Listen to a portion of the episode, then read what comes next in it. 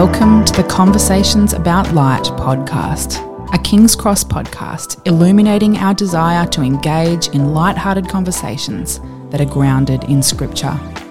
Our hope is that through these conversations, our community will be encouraged and grow in their curiosity about light. All right, welcome to another episode of Conversations About Light. I'm Caleb. I'm joined here again with Josh and Mark. Tell us something interesting that uh, happened this week for you, Mark.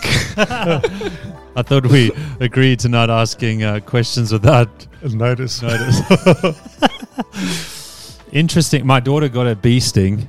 Did and, she? Uh, her foot swelled up for two days. It kept getting bigger and bigger until we almost took it to the hospital. It it was uh, interesting, hilarious. Uh, she looked she looked like a, a hobbit with this hairy Oh, little, no. little the swelling went all up her ankle. It, it got scary for a minute.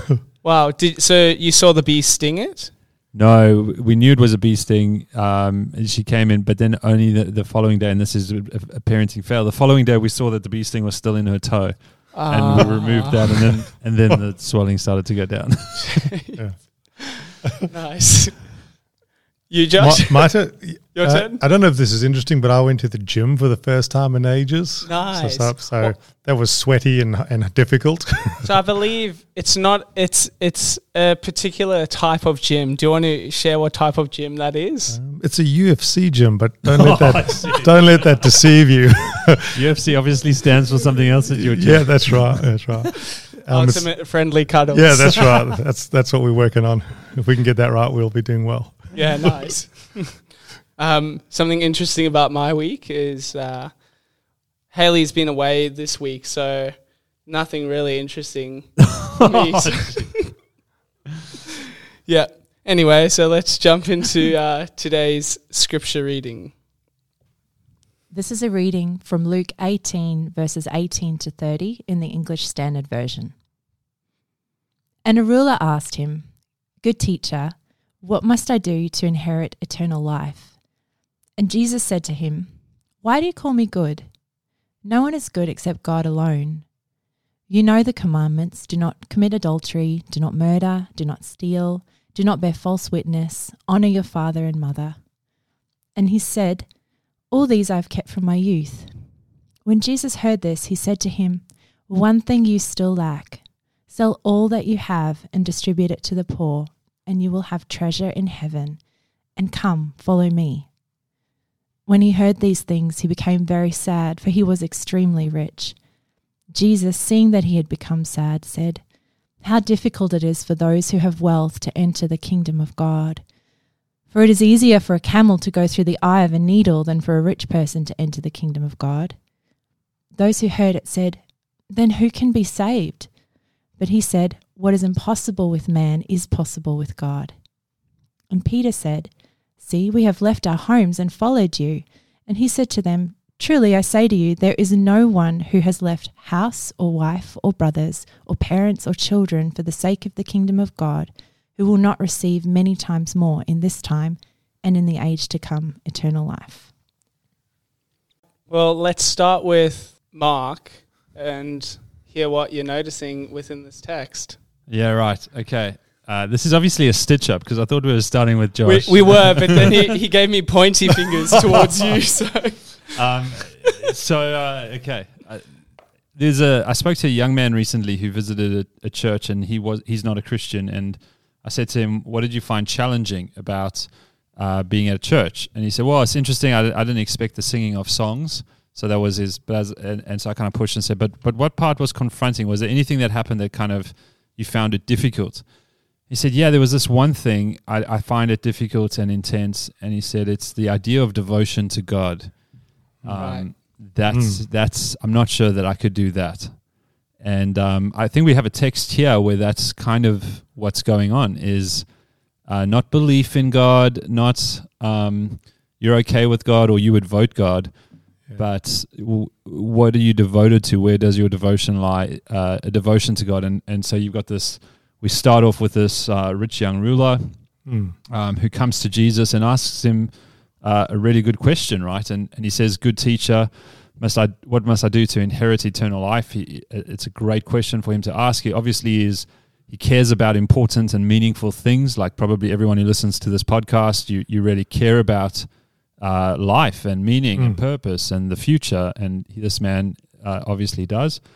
He says, "Good teacher." Now, now in that day, it, an interesting thing is how they learnt. So we learn today by a teacher asking us a question, and then we prove our knowledge by stating the answer to the teacher, and then we get a pass mark. In that day, that's not how they learnt. The way that you would learn is that you would uh, go back and forth with questions. So the, Mm. the questions are really the answers.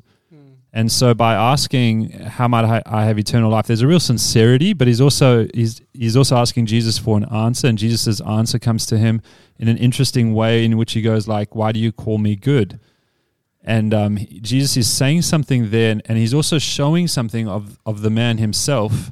And I'll just make this point, and then would love Josh to pick up from there. But the point is that in the Talmud, there was no rabbis ever called good. There's no there's no um recording of any rabbi being called good because good was uh, only God. Only God could be called good. Right. So for this man to come to Jesus and to say, "Good Rabbi, um, how might I receive eternal life?" He's noticing something about Jesus, and he's stating it publicly in a very declarative way.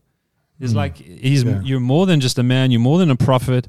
He's calling Jesus by a, a God title, um, this kind of God rabbi, and Jesus is picking up on it. And the way Jesus picks up on it is by asking him a question: "Why do you call me good?" And and uh, he doesn't. So we're going to get to eternal life, but Jesus first Yeah. stops to point to the man that you're on the right track. You're, you're, you're, you're getting it. You're very, very close to actually getting eternal life. You're knowing that I'm that I'm God. That there's a connection between me and God. Like you're you're closer to your own answer than you think you are. Yeah.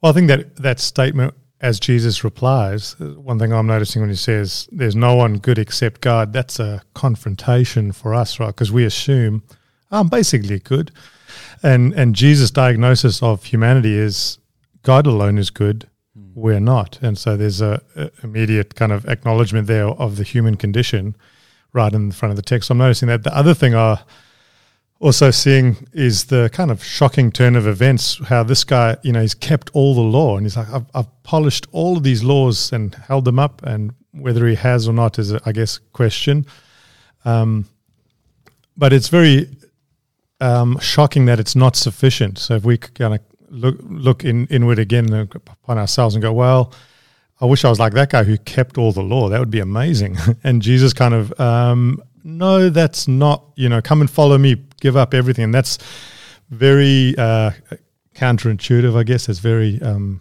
different to how we think, oh, surely I'm good. Or if I do a lot of good things, that'll be enough. And Jesus kind of undermines both of those. One, only God is good.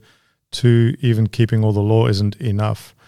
And uh, yeah, so I think definitely noticed that. And then maybe the other thing I'd say I'm noticing is the shock of the disciples. like, what? How? How then can anyone uh, get saved? And, and Jesus beautifully says, well, you need God to be involved because it's not going to work by yourself. Mm. Right. Yeah, I just want to pick up on yeah, pick up on what Yeah, Josh yeah. was saying about um, uh, the law that he saw himself. I think the the rabbis then they did teach that they they thought that, and that's what the Pharisees were teaching that your righteousness comes by the law, and so they truly believed that they could keep the law. Hence, creating so many laws that hedged the laws. They were keeping themselves so tightly inside of it because they felt like it was through this way that we can be righteous before God. And here's a man who is counting on his goodness. And I- I think we mustn't be too quick to distance ourselves from his feelings Yes. that he that he's counting on his goodness to somehow gain him favor with God. And he's a rich young ruler, so everyone else looking at his life would would think the same that somehow God is blessing your righteousness because you're a keeper of the law, you're a Mm. doer of good, you obviously obey God. Um, Paul even said, I'll, I'll read to you Philippians 3 6. Paul says, This is what he was before he became a follower of Jesus. I was a Hebrew of Hebrews, as to the law, a Pharisee, as to zeal, a persecutor of the church, as to righteousness under the law, blameless. So Paul is saying, you know, the teaching that I was under before Christ that said we could be righteous by the law, I did that perfectly. Yeah. But then I met Christ and found that it was insufficient. It, it it Yeah. would- and now I give it all up just for the sake of knowing Christ. And and this is really this that's what Paul did when he saw Jesus. And and that's a similar moment that this guy has. You can Yeah. give it all up. You're you're here in front of God. Yeah. You can give it all up for the sake of Christ. Everything you're counting on, you can give up for the sake of Christ. Come and follow me. yeah. That's what's been placed upon him. Yeah. And Paul says, whatever gain I have, I count it as lost. He gets to the heart. Yeah. Nothing means anything to me but knowing Christ. This guy doesn't say that. For Yeah. him, it's a little different. He walks away sad. Everything I have still has meaning to me. Yeah. Um, but I also want to follow Christ. And Yeah. I'm a bit torn. And and that call, like how Jesus puts it, come and follow me, compared to uh, keep the rules, you know, is completely uh, different.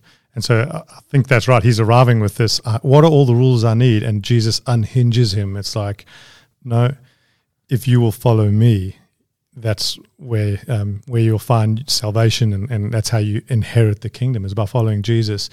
What a com- upending for ourselves. I often think of that myself. Um, I enjoy keeping rules by and large, but I think I can keep the rules and not follow Jesus. You know, that's totally possible, and that's I think one of the one of the ways in this text, like you're saying, Mark, keeping ourselves close to this guy.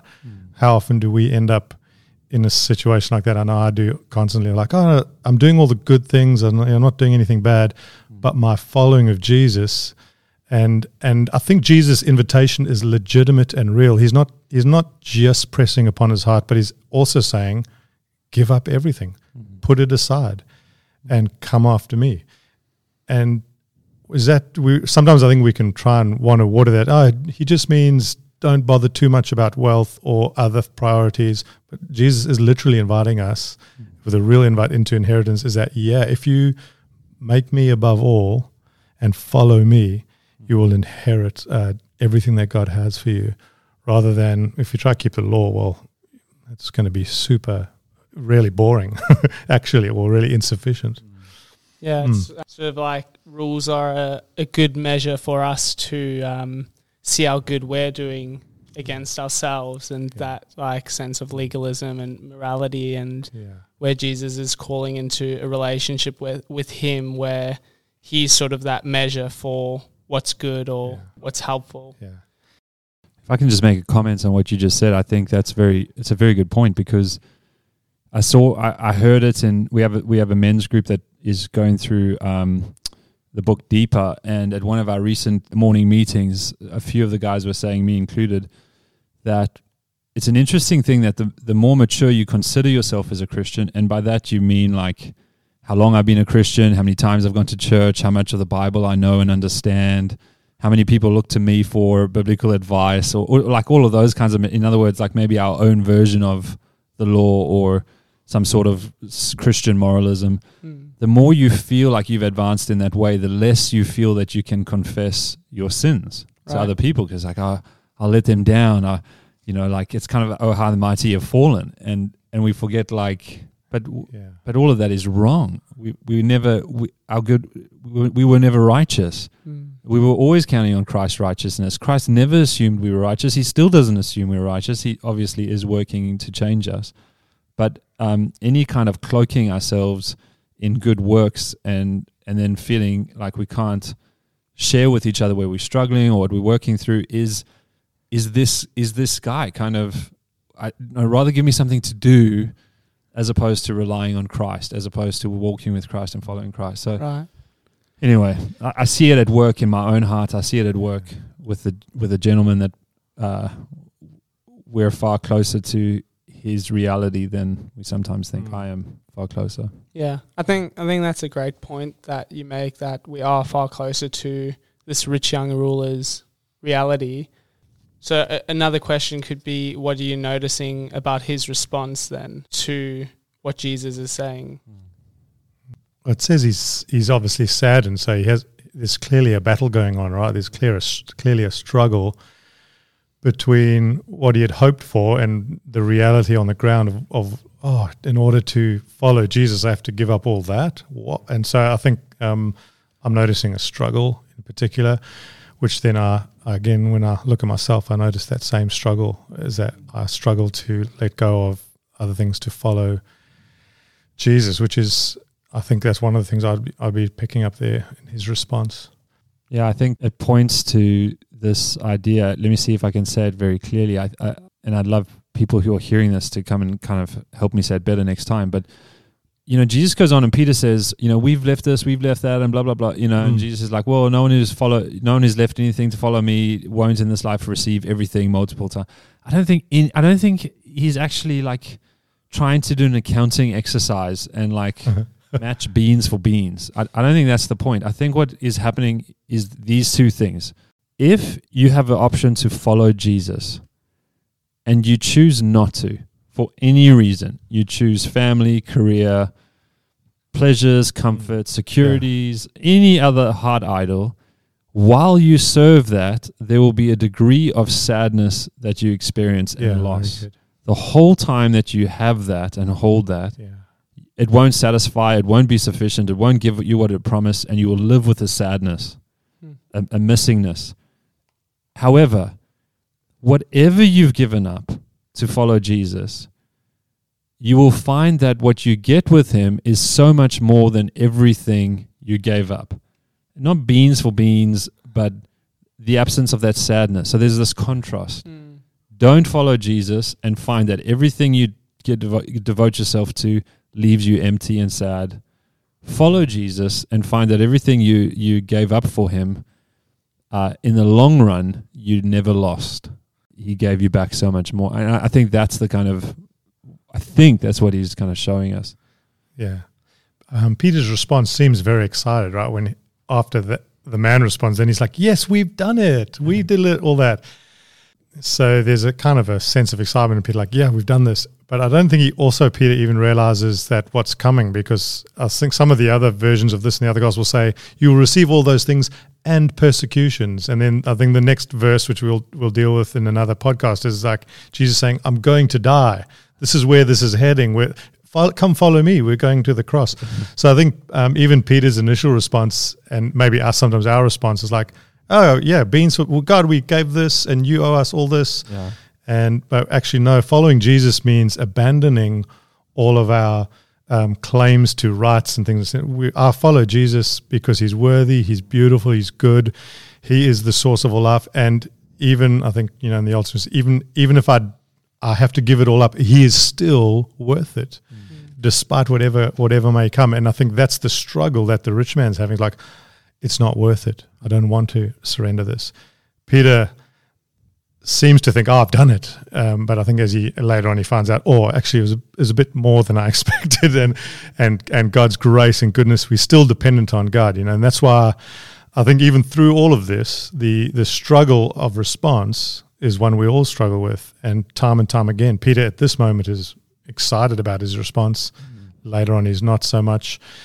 And that's why we have to continue to follow Jesus, not keep the rules, you know, because mm. the rules only get you so cl- staying close to Jesus is what um, was what we are called to do. We're called to follow Him, and I think that's yeah. Those responses are very difficult. sometimes we're we're uh, more optimistic than we should be, and sometimes we're way more pessimistic than we should be. Yeah.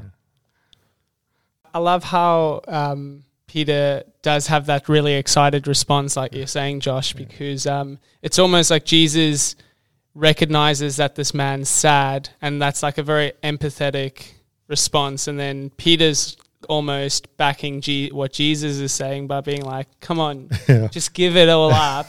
because what he's saying is true. Like we've done this, we're following Jesus. It's it's actually like you've got nothing to worry about. Yeah. So it's like that mm. sense of like even Peter's just like, come on, just yeah. jump on this road with me. Yeah. just in closing, what would you like our community? What would you like us to leave this conversation mm. thinking about? Leave this conversation um, going into this next week with on our minds. I'll give an idea, and then Mark, if you give me a couple of questions, maybe. But I think abandoning everything to trust in Jesus and follow Him is something that we constantly struggle with, and I guess it's a daily and constant heart question am I willing, and that's really the crunch, I think, of this text came down to the rich man couldn't do it. It was too hard to. He didn't find either. Yeah, he didn't see the value, and yes, I think the trust and abandonment question is is a big one. So maybe a, a question in light of that people could ask if am I trusting Jesus? Am I following him? Am I, is maybe a, maybe we could ask is there anything in your life causing you sadness? That because you're holding on to it, you're clinging to it. There's a there's a spiritual sadness that you know of, and today, tomorrow, this week, you can pray to ask God to help open your hands and to trust Him to let that go.